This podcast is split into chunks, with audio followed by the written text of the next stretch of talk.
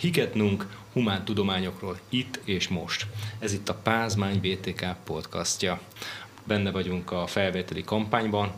Arra gondoltunk, hogy mindenképpen a, a, a Pázmány podcastnak is most a felvételi időszakban a felvételi eljárással, a pályaválasztással kell foglalkoznia, és arra gondoltunk, hogy két hallgatót hívunk meg, beszéljenek ők a pázmányos létről, a pázmányos életről, a pázmányos közösségről, és persze a szakjukról, meg arról, hogy hogyan sikerült ezt az adott szakot választani, hogy jöttek be a számításaik. Köszöntöm itt Mátó Sárát. Szervusz! Szervusztok, köszönöm szépen a meghívást, örülök, hogy itt lehetek. És Beller Barnabást. Én is köszönöm a meghívást, és köszöntök mindenkit szeretettel. Sziasztok, nyilván tegeződünk. Egyikötök sportoló, másikotok pedig elő, előadó művész. De hogy, szóval, hogy ne áruljunk tovább, most már zsákba macskát. Mátó Sára, atléta, Európa-bajnok, és ide erre a Pázmányra, a kommunikációs szakra, levelezőre. Uh, igen, igen, Mátó Sára vagyok. Két éve lettem a korosztályos Európa-bajnokságon második, uh, és négyszáz gátat futok az atlétikán belül. Uh, tulajdonképpen ennek köszönhető az, hogy a Pázmányra kerültem még hozzá a levelező szakon, hiszen uh, mindenképpen a levelező képzések között keresgéltem, amikor uh, egyetemeket néztem, még végzősként, és... Uh, Székesfehérváron a, a Tóparti gimnáziumban végeztem, úgyhogy az első két évben onnan jártam fel ugye a levelező órákra, amik péntek-szombaton voltak, és most az utolsó évre költöztem fel Pestre, úgyhogy most már kicsit könnyebb megoldani a bejárást. Beller Barnabás, Barna, előadó művész vagy, vagy legalábbis sokszor látni téged az orgona mögött, az orgona billentyűzeténél, éppenséggel pont a Facebookos profilképed is azt mutatja, hogy, hogy a, az orgona billentyűzetétől így hátrafordulsz, és valakinek valamit magyarázol. Ez micsoda? Emlékszel erre a fotóra? Igen, annyit talán pontosítanék, hogy én úgy nem nevezném magam előadó művésznek, mert, mert, mert azok akkor nem itt lennék, hanem a Zeneakadémián vagy valahol. Én igazából orgonista vagyok, a, a Budapesti Jezsuita Templomnak vagyok az egyik állandó helyettes orgonistája. És ez ami... ott van egészen közel a igen, Sofianumhoz. Igen, ez a, ez a Mixát tér mellett helyezkedik hmm, Ez el. A Lőrinc pap téren akkor. Így van. Igen, és hát ott orgonálok, és hát ami így a zenei életben a legmeghatározóbb, az az improvizáció. Tehát, hogy nekem ez egy ilyen nagyon közeli, nagyon elemi kapcsolatom az orgona zenével. És ezen a profilképen pont egy, egy pázmányos program keretében, egy ilyen képmeditációs orgona bemutató keretében vagyok. Ez tavaly készült, és ez, ebben a programban az első fél órában bemutattam az orgonát, és ott éppen a redőny szerkezetet mutattam, hogy ez milyen módon működik, és aztán a program másik felében pedig a... a ja, az orgona a redőny szerkezete. Igen, igen, az orgonának a redőny szerkezete, és akkor a másik felében pedig képeket lehetett elküldeni, ilyen kedvenc festményt, vagy, vagy amit ugye az ember szívesen elképzelne, elképzelt zeneileg, mert hogy utána ezeket a képeket kivetítettük, és én ezekre improvizáltam. Úgyhogy hát ez egy ilyen viszonylag szerintem különlegesnek mondható program volt, és mindenképpen az volt az érdekessége, hogy nagyon közel lehetett kerülni ez a hangszerhez. Ez talán ezt tette igazán egyedivé. Lesz még ilyen, azt hiszem. Lesz, ebből sok lesz. Szuper. Szóval akkor egy orgonista és egy atléta a fedélzeten, megtaláltátok a Pázmányt, azon belül is ugye Sára kommunikációs szak, Barnabás pszichológia, pszichológia így van. Sára. Uh, ugye én Székesfehérváron a Tóparti gimnáziumban jártam, és uh, onnan azért jellemző volt az egész osztályra, hogy nem volt kérdés, mindenki szeretett volna egyetemen tovább tanulni, úgyhogy tulajdonképpen ez az egész így vitt magával engem is, úgyhogy az nem fordult meg a fejembe, hogy uh, ne tanuljak uh, tovább egyetemi szinten, és uh, egyébként még a gimnázium éveim alatt uh, azért főleg az elején ugye az volt, hogy az első a tanulás, második a sport, de azért szép lassan ezek így beértek egymást, és egy szintre kerültek. Akkor Majd már egy... voltak eredményeid a sportban?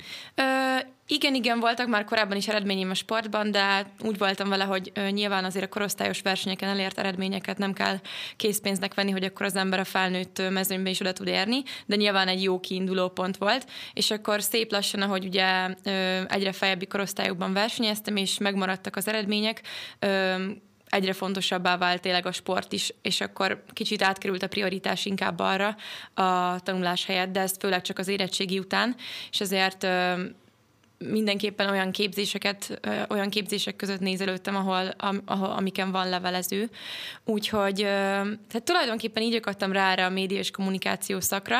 Én inkább egy ilyen humán beállítottságúnak mondanám magamat, úgyhogy szerettem volna kerülni ezeket a reá, reálos tárgyakat. Egyébként így visszanézve most már érdekelne, de, de akkor, akkor egyáltalán nem éreztem úgy, hogy ez a profilom része lenne. És egyébként engem is érdekelt volna a pszichológia, de szerintem a kommunikáció tudományok is azért viszonylag közel állnak hozzá, hiszen az alapja azért az emberi interakció, ami, ami örülök, hogy így alakult, hogy erre a szakra kerültem, mert így, hát azért egy pszichológia szakon szerintem egy kicsit több időt vett volna igénybe a tanulás, mint amennyit a sport mellett rá tudtam szánni. Ez viszont pontosan beleillik abba a tevékenységkörben, mit csinálok. Aha, nem beszéltünk a Facebook profilképedről. Ígértem, hogy azzal kezdünk. Ugye Barnabás éppen az orgona mellett ül, te pedig egy szép szigeten, vagy egy ilyen erdei úton, aminek a vége egy tó, vagy a Dunaág egyik ága, nem tudom, ez hol készült? Ez Szarvason készült egyébként a, a Holt-Körösnél.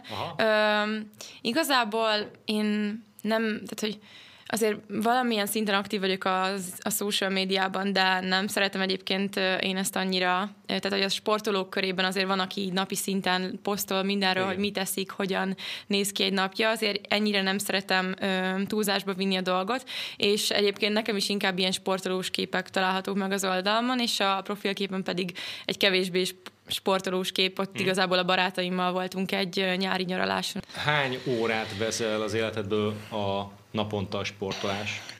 Hát azt tudni kell, hogyha valaki sportoló, akkor az, az nem lehet igazából órában mérni, az, egy, az év háromszázhatvanöt napjában egy huszonnégy órás tevékenység nagyjából, aha, tehát azon kívül, hogy mondjuk napi két edzésem van, mindegyik mondjuk két órás, de hogyha csak egy edzésem van, az is mondjuk három órás, akkor így azt gondolná az ember, hogy jó, akkor ott van a nap többi része, de itt, itt tulajdonképpen arról van szó, hogy az egész nap figyelj magadra, figyelj, hogy regenerálódj, figyelj, hogy a következő napi edzésen úgy tudjad állni, hogy a lehető legtöbbet hozd ki magadból.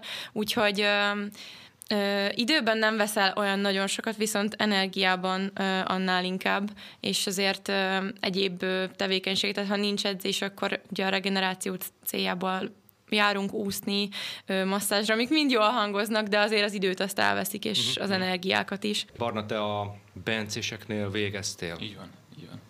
Pannonhalmán. Pannonhalmán. Oké. Okay. Egyértelmű volt, hogy akkor katolikus intézmény után egy katolikus egyetem, vagy hogy alakult ez nálad? Nem volt ennek úgy szerintem egy különösebb, tehát nem volt ez egy különösebb szempont. Nálam ez amúgy úgy alakult, hogy én sokáig... Már ott is ö, organista voltál, és ott is elláttad ezeket a igen, szolgálatokat? Igen, eléggé. Igen, és ott még az első években én nagyon azt gondoltam, hogy csak zenei pálya az, ami aha. lehet. Az volt a szerencsénk, hogy, hogy olyan osztályfőnökünk volt, aki, aki nagyon vitt minket mindenféle irányokba, és nagyon tanácsolta azt, hogy, hogy a, ezekben az években legyünk nyitottak, és akkor ami emellett lehetőség, és tudunk tovább tanulni erre, arra, akkor azt használjuk ki.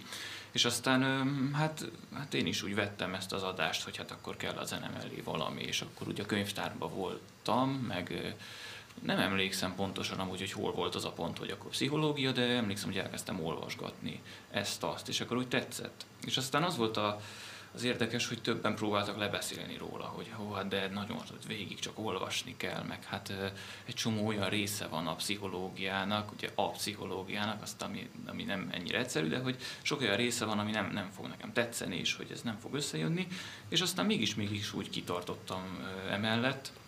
És a Pázmánynál az volt az érdekes, hogy az első vélemény, amit hallottam a Pázmányról, az egy, egy, egy idősebb ember mondta nekem, hogy, hogy szerinte a tanulásnak, meg ugye a légkörnek a jellegét meghatározza, hogy katolikus egyetem, és emiatt mm, hát fogalmazok, hogy nem annyira szabadabb, mint mondjuk egy másik egyetem. Na most euh, én azt hittem, hogy ez így is van, aztán hála Istennek jött ellenvélemény, hogy nem, hát ez ugyanannyira megvan ez a fajta szabadság, ugyanannyira uh, van egy olyan légkör, uh, mint a többi egyetemen, tehát ilyen módon nem, nem, nincs az, hogy most akkor katolikus egyetem, akkor ez leszabályozna az embert. Um, Illetve hát én a pszichológia szakról még azt hallottam, hogy a fejlődés lélektan erős ezen az, ebbe az intézetben. És te már ennyire tudatosan készültél, hogy harmadik év után, vagy negyedikes korodban már a fejlődés lélektant, mint egyáltalán mint szót tudtad, hogy létezik, és akkor ennek az irányába indulsz el? Nem, igazából nem. Ezt a fejlődés lélektan szót pont akkor hallottam először, amikor mondták, hogy a fejlődés lélektan szék erős szerintem. Aha.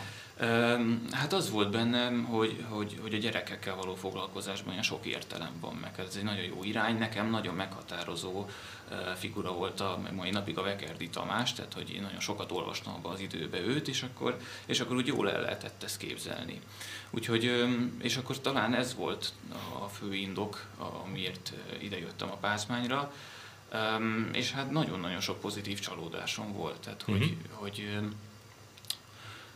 egyrészt nagyon élveztem a, a, a, az intézeti részt. Másben... Már izgalmas dolgokról fogsz beszélni, érzem, csak még mindig ott vagyunk, hogy oké, okay, Pázmány, pályaválasztás, még nem léptünk be a kapun, szóval, hogy ti is nyilván teljesen más a, a felvételi eljárás egy levelező képzésnél, meg gondolom a érettségi után, te egyébként pont érettségi után már egyből elkezdted. Igen. Ugye? Így van, szóval miket gondol még át az ember? Nyilván sorrendet is felállít. Nekem azért volt jó a pszichológia, mert ott azért annyira nem kellett átgondolni, mert hogy az, a pszichológia azért egy annyira tág tudományterület, annyiféle különböző ága van, uh-huh. és annyira alakítható, hogy az ember amit, amit, amiben megtalálja magát, amiben értéket lát, abba az irányba el tud indulni, és akkor itt nagyon különböző szakmai pályákat állíthat föl. Tehát, hogy de, de, de honnan, honnan szereztél információkat? Hát ez, ez más, ez azért, mert volt egy, egy szerztes Pannonhalmán, aki pszichológus is volt, nagyon jó kapcsolat. Szóval egy tanár, aki, aki neked referenciapont volt, vagy igen. felnéztél rá, vagy, vagy hát hajlandó voltál meg, megfogadni a tanácsait, stb.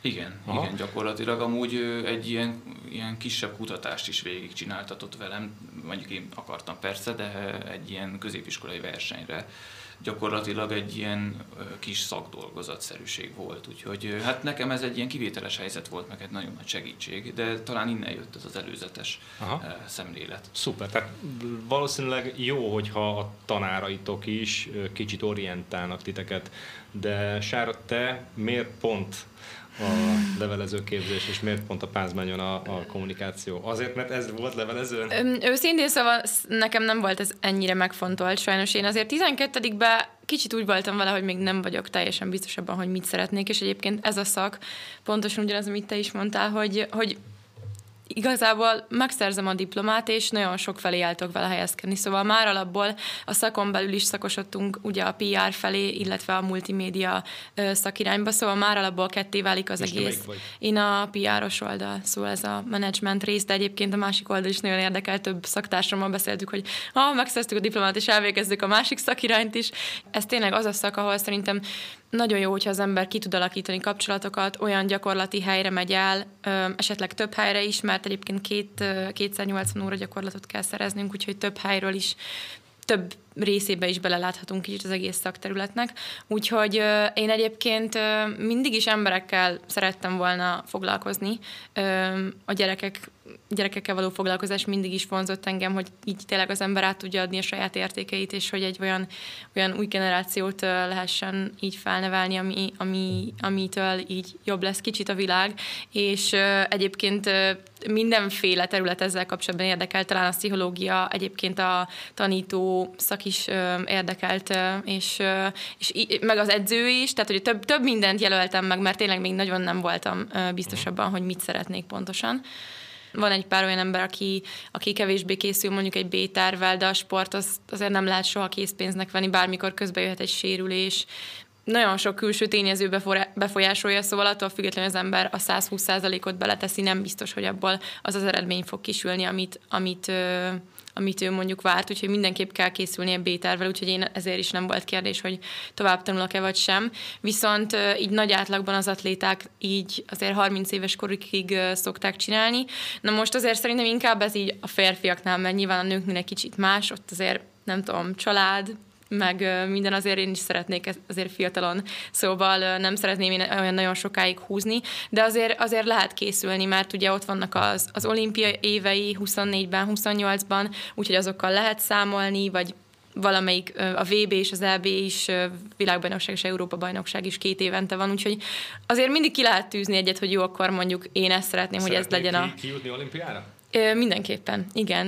Ugye idén Mesélj volt... Erről, hogy tényleg van esélyed? Mert, mert én nem követtem, bocsáss meg, ennyire a felkészülésedet, a karrieredet. Igen, hát mondhatjuk, hogy szerencsém volt, mert ugye húszban lett volna az olimpia, viszont átkerült ugye huszonegyre, tehát idén volt, és most egy új pontozási rendszer alapján lehet kijutni ide atlétikában, és ez nekem nagyon kedvezett egyébként, és negyven atléta jut ki a négyszáz méteres gátfutás versenyszámában, és negyvenötödik voltam, úgyhogy igazán közel sikerült kerülnem igazából a kijutáshoz, akkor is, ha idénre nem ez volt a cél.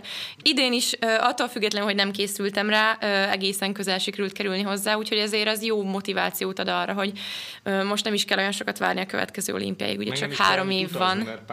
Hát az meg a másik, igen. Úgyhogy, úgyhogy, úgyhogy igen, én azért szeretnék ezzel számolni, legalábbis így célba van véve, viszont az is biztos, hogy mindig szeretek inkább ilyen közelebbi, kisebb célokat kitűzni magam elé, mert azok valahogy kézzelfoghatóbbak. És... Nagyon-nagyon jó, látom, hogy ilyen jó céljaid vannak, mert kitűztél valamit magad elé.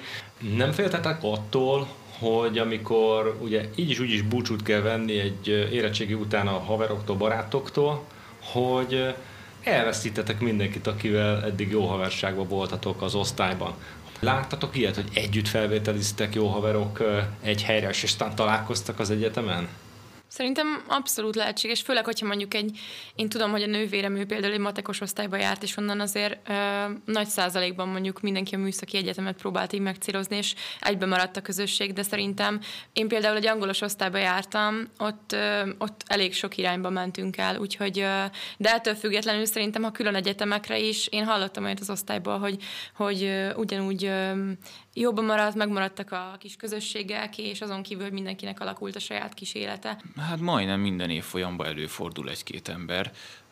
Mondjuk a, a pannonhalmi közösség azért nagyon összetartó, meg, meg hát mi úgy működünk, hogy, hogy nem beszéltünk semmit a, a középiskolában, de hogyha találkozunk az utcán, akkor mint hogyha tíz éve a legjobb barátok lennénk. Tehát, hogy, hogy mondjuk nálunk ez nem volt kérdés, hogy mi lesz az osztályközösséggel, mert ez mindig olyan jól megmarad.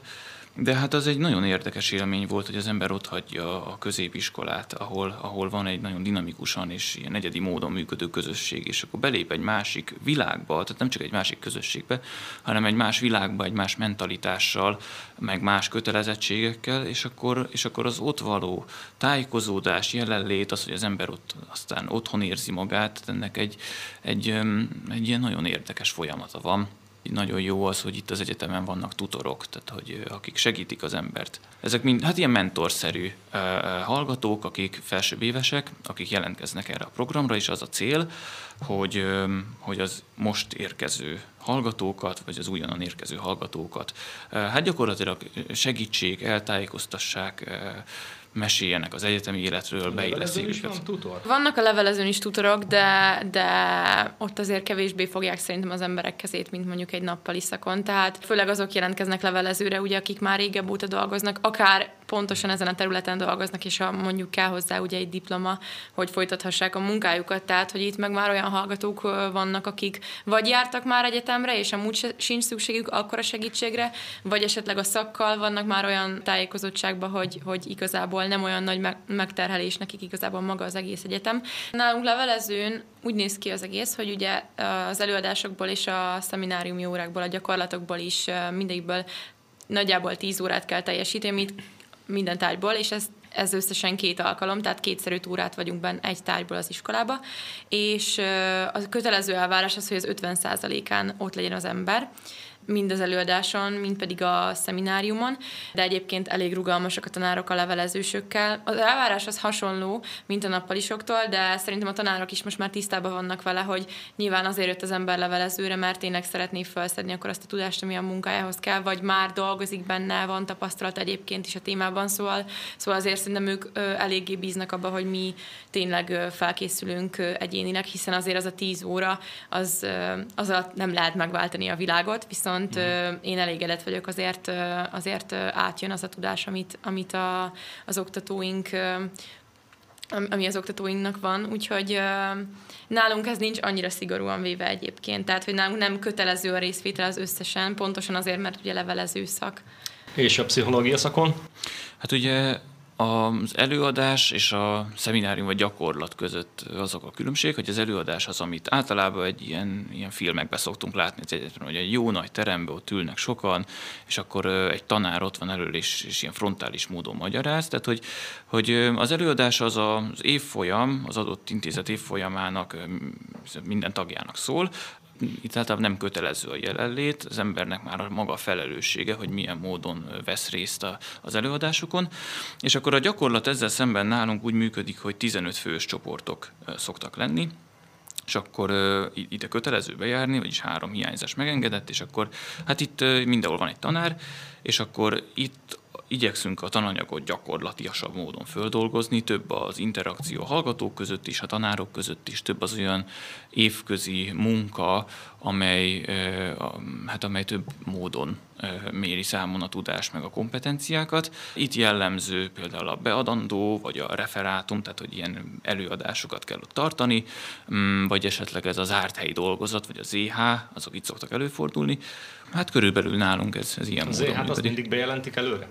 Igen, igen, én, én nem tudok olyanról, hogy ez nem lett volna. Egyébként bejött nektek eddig mindez, amire számítottatok, hogy céljaitoknak megfelel, és minden oké? Okay?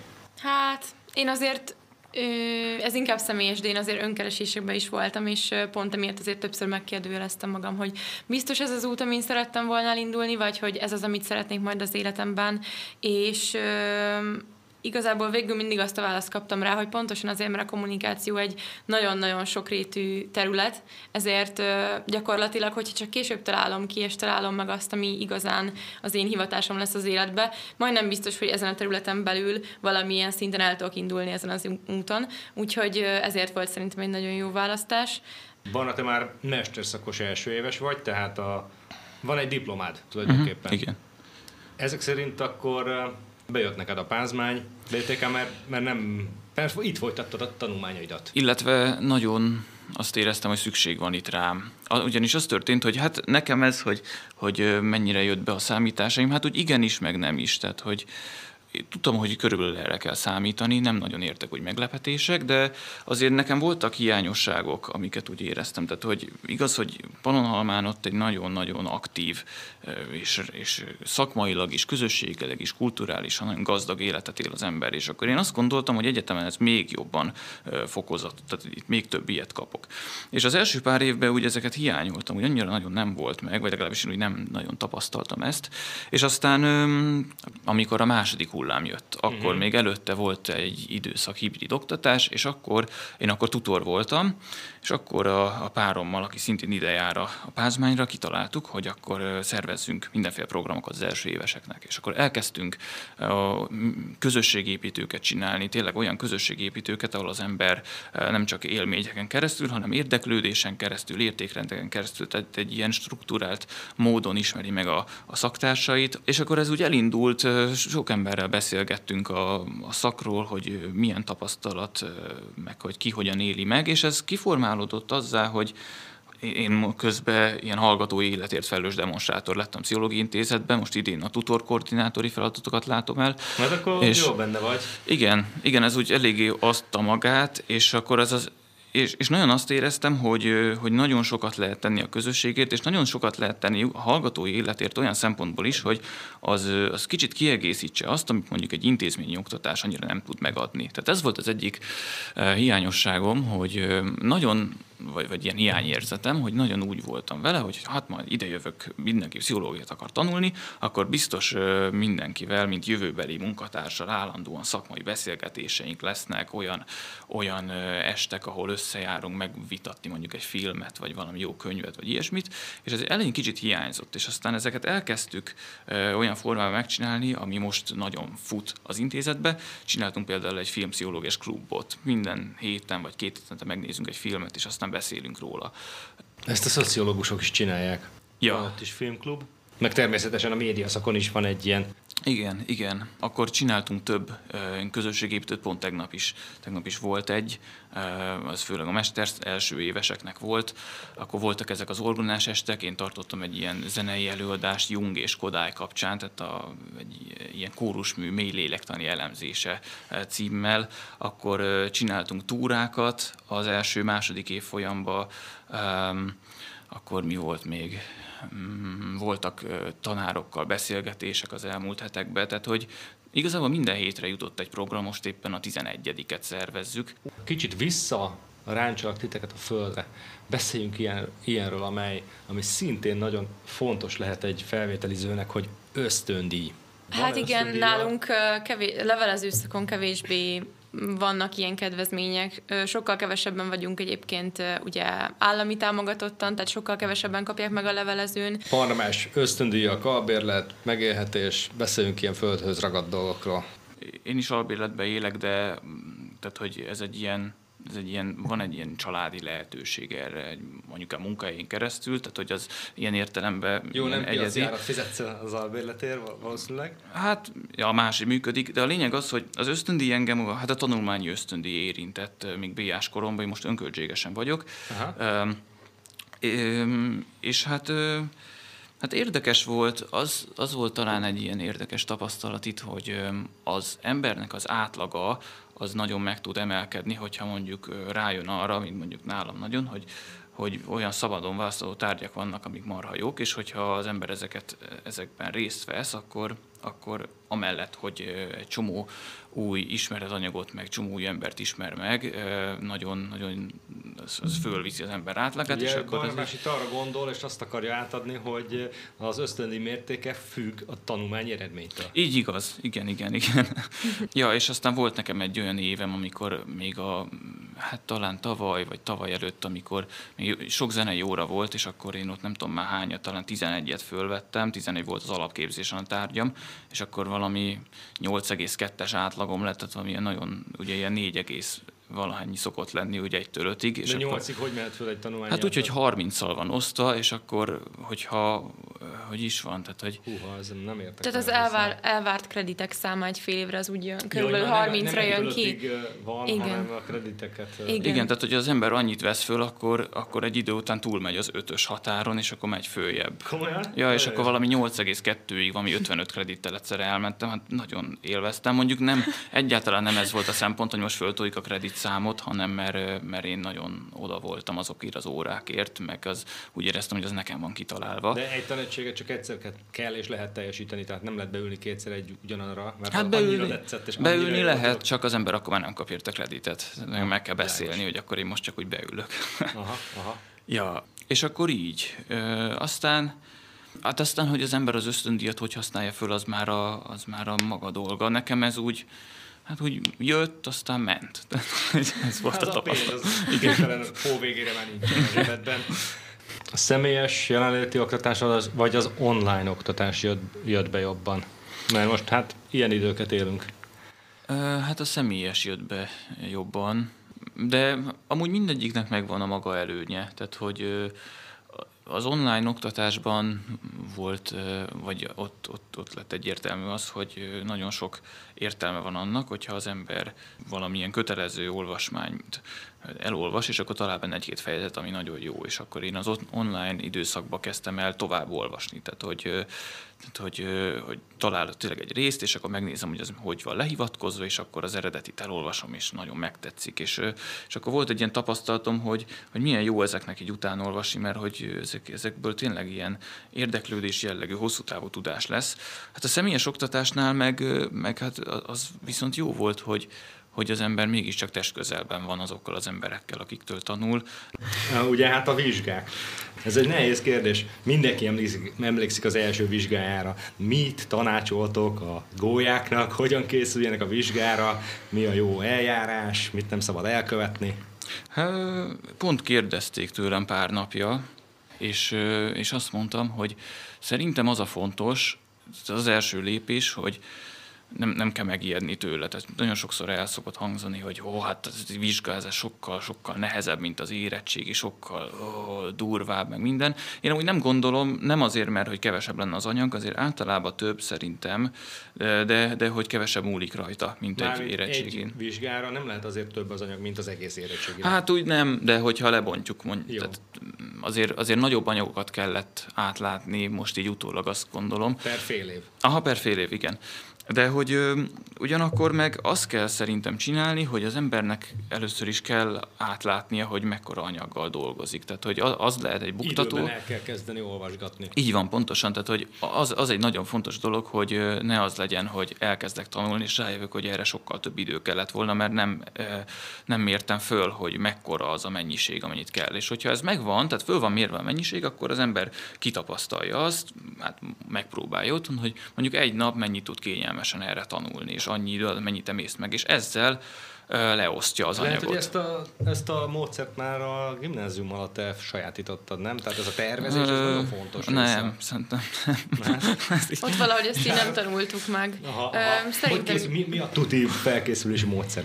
Mondj valamit. Hát ö, számomra is ö, igazából az jött be, hogy én is a gimnáziumba arra mentem, hogy legyek mindenből ötös, legyen jó jegyem, tanuljam meg az anyagot, és nem jöttem rá arra, hogy igazából nekem ezt megértenem kéne, hogy ez a tudáshoz meg is maradjon, szóval nem csak az, hogy én tudom akkor, abban a pillanatban, és egy hét múlva már nem, hanem szerintem tényleg ezek olyan mennyiségű anyagok, amiket anélkül, hogy az ember nem ért, és nem lát át, nem, lá- nem érti az összefüggéseket, akkor nem fogja tudni megtanulni, viszont hogyha ez megtörténik, akkor utána tényleg így érdekes felfedezni, hogy sokkal több mindent, és nem csak megtanulni tud az ember, hanem tényleg meg is jegyezni, és utána beleépíteni a következő éveibe is, mert igen, a következő tárgyakhoz is szükség lesz arra a tudásra. Igen, én még azt hozzátenném, hogy azért az tök fontos látni egyetemen, és ez gimnáziumban még úgy nem jön elő, hogy gimnáziumban még azért úgy csak-csak elmegy, hogyha az ember azért tanul, hogy legyenek jó jegyei. De azért egyetemen meg, meg egy szakmai identitás kell valahogy megalapozni, és hogy azért ott kell legyen az ember fej, vagy szem előtt, hogy, hogy oké, okay, lehet, hogy most ebből jó jegyem lesz, de hogyha most én azt csak bemagoltam egy hét alatt, és utána megy az egész a kukába, mert elfelejtettem, akkor abból hosszú távú tudás nem lesz. Úgyhogy ilyen értelemben ezt, ez fontos, hogy, a, hogy az ember az egyetemen már tényleg a, a szakmai, a, vagy a pályára készüljön, és hogy úgy tanuljon, hogy abból aztán egy használható kompetencia és készség legyen. Sára, neked mennyi időd marad bulizásra? Mert az egyetemi élet azért részben erről is szól. Igen, hát... Sportolóként főleg, hát mennyi időd marad? Igen, sajnálatos módon nem is a levelező szak miatt elsősorban, hanem, hanem azért, mert annyira a sport mellé nem fér bele ez a bulizós élet. Ez nekem kicsit kimaradt. Tehát, hogy amikről most itt szó volt, egyetemi élet, külön körök, társaság, társasági élet, igyekeztem azért a része lenni annak, mert ahhoz, hogy az ember tudjon fizikálisan száz százalékot hozni. Ég, nem. Hát nem is ez, csak hogy ahhoz, hogy száz százalékosan tudjak teljesíteni fizikálisan, aha, mentálisan is jól kell lennem, akkor az meg nem lehet, hogy minden ilyesmiből kivonom magam, de azért nyilván annyi időm, hogy én ilyeneknek a szervezésében részt vegyek nem volt, viszont igyekeztem azért így részt venni ezen, de, de azért nehezebb volt mondjuk egy új közösség részévé válni levelező szakon, mint mondjuk nappalin. Tehát, hogyha valaki az egyetemi életet akarja megtapasztalni, akkor azért érdemes a nappali szakot választani. A levelező megkapja az ember a tudást, de azzal nem lesz úgy része annak a nagybetűs egyetemi életnek, amiről ugye beszél, beszélnek. Nekem úgy, én nem tudom, mikor voltam utoljára buliba, mert én nem nagyon, vagy úgy nem fog meg. Tehát, hogy, de azért is, mert ilyen kritikus vagyok a zenével, és állandóan kiakadok az első perctől kezdve, hogy mi szól itt, elmegyek azonnal. Tehát, de ez egy más történet. Ja, értem, Visz... egy helyre, és már pattansz is ki. Hát, ja, ez ilyen sajnos. Viszont, de hogy... Öm, azt gondolom, hogy, tehát, hogy igen, ez is egy érdekes dolog, hogy a, ez a nagybetűs egyetemi élet, hogy van egy ilyen általános kép erről, hogy akkor az egyetemen e, e, nagy bulik vannak, meg minden, és, e, és úgy tényleg vannak, de mondjuk nálam inkább tényleg az az oldala a nagyon meghatározó, és ez fog valószínűleg emlékezetessé válni, hogy pont ezek az autonóm kezdeményezések, hogy én például nagyon szeretem most mondjuk így a bulik helyett, hogy, hogy beülünk valahova beszélgetni, vitatkozni egy témáról, és, és, és, és az ember úgy megy el, hogy azt érzi, hogy hát most nagyon értékes percek voltak ezek, nagyon megismertem valakit, nagyon sokat tanultam a másiktól, és, és az a jó, hogyha, hogyha ennek van egy olyan dinamikája, akkor ezt úgy szabadon éli az ember. Én most most a, főleg tényleg ezekkel a pszichológiás, hallgatói életes dolgokkal, meg körökkel szinte minden este vagyok valami ilyesmi programon, vagy megbeszélésen, vagy, vagy valamilyen projektet csinálnak, vagy nem tudom. És akkor olyan, olyan kívülről talán olyan ö, ilyen drasztikusnak tűnik, hogy hogy lehet minden este egy ilyenen lenni, fárasztja az embernek, mindegyikre készülni kell. Hát addig csinálja az ember, ameddig ez megy, mert aztán családot alapít, meg hát így van. Többi, tehát... Igen, de az viszont nagyon jó benne, hogy most mit ezek megbeszéléseket készülni kell egy csomót, de hogy de nagyon inspirálóak, tehát hogy oda megy az ember, és akkor úgy jön el, hogy, hogy azt ér, na, van ér, értelme az életemnek így, végre hasznosnak. Tehát, hogy jó helyen vagyok, itt kell lennem, itt van, itt tudom magamat kiteljesíteni, és akkor ez meg nagyon sok energiát ad a tanuláshoz is, a további programokhoz is, úgyhogy ez nagyon, nagyon viszi előre az embert. Aha. Hát azt hiszem, hogy azt kívánhatjuk a minket hallgató, felvételire készülő érettségiző korosztálynak, hogy jöjjenek inspirálódni ide a karra, nem? És teljesítsék ki magukat, a, a gondolataikat, merjék kifejezni, beszélgessenek, és vitatkozzanak, és váljanak jobb, okosabb emberekké. Innen is kívánunk mindenkinek majd annak idején egy szuper felkészülést, és eredményes érettségit, és egy uh, sikeres évkezdést majd a, akkoriban, szeptemberben. Reméljük, hogy sok gólyánk lesz, és ugye a tutorok, akik uh, majd őket fogadják, uh-huh. lehet Barnabással is, és hát ha levelezően, akkor meg lehet, hogy uh, Sárával is találkozni. És hát mindannyiótoknak kívánok én is uh, sikeres karrierfolytatást, sikeres olimpiai felkészülést. Köszönöm Sárának, szépen. És Barnabásnak pedig az Orgona estjein lehet, hogy én is meg fogok jelenni egy hallgatóként, és örömmel várnám az improvizációit. Na, örülök. Szuper, hogy velünk voltatok. Jövünk a Hic et nunc podcast következő adásával majd két hét múlva. Köszönöm szépen, minden jót kívánok nektek, és találkozzunk a karon.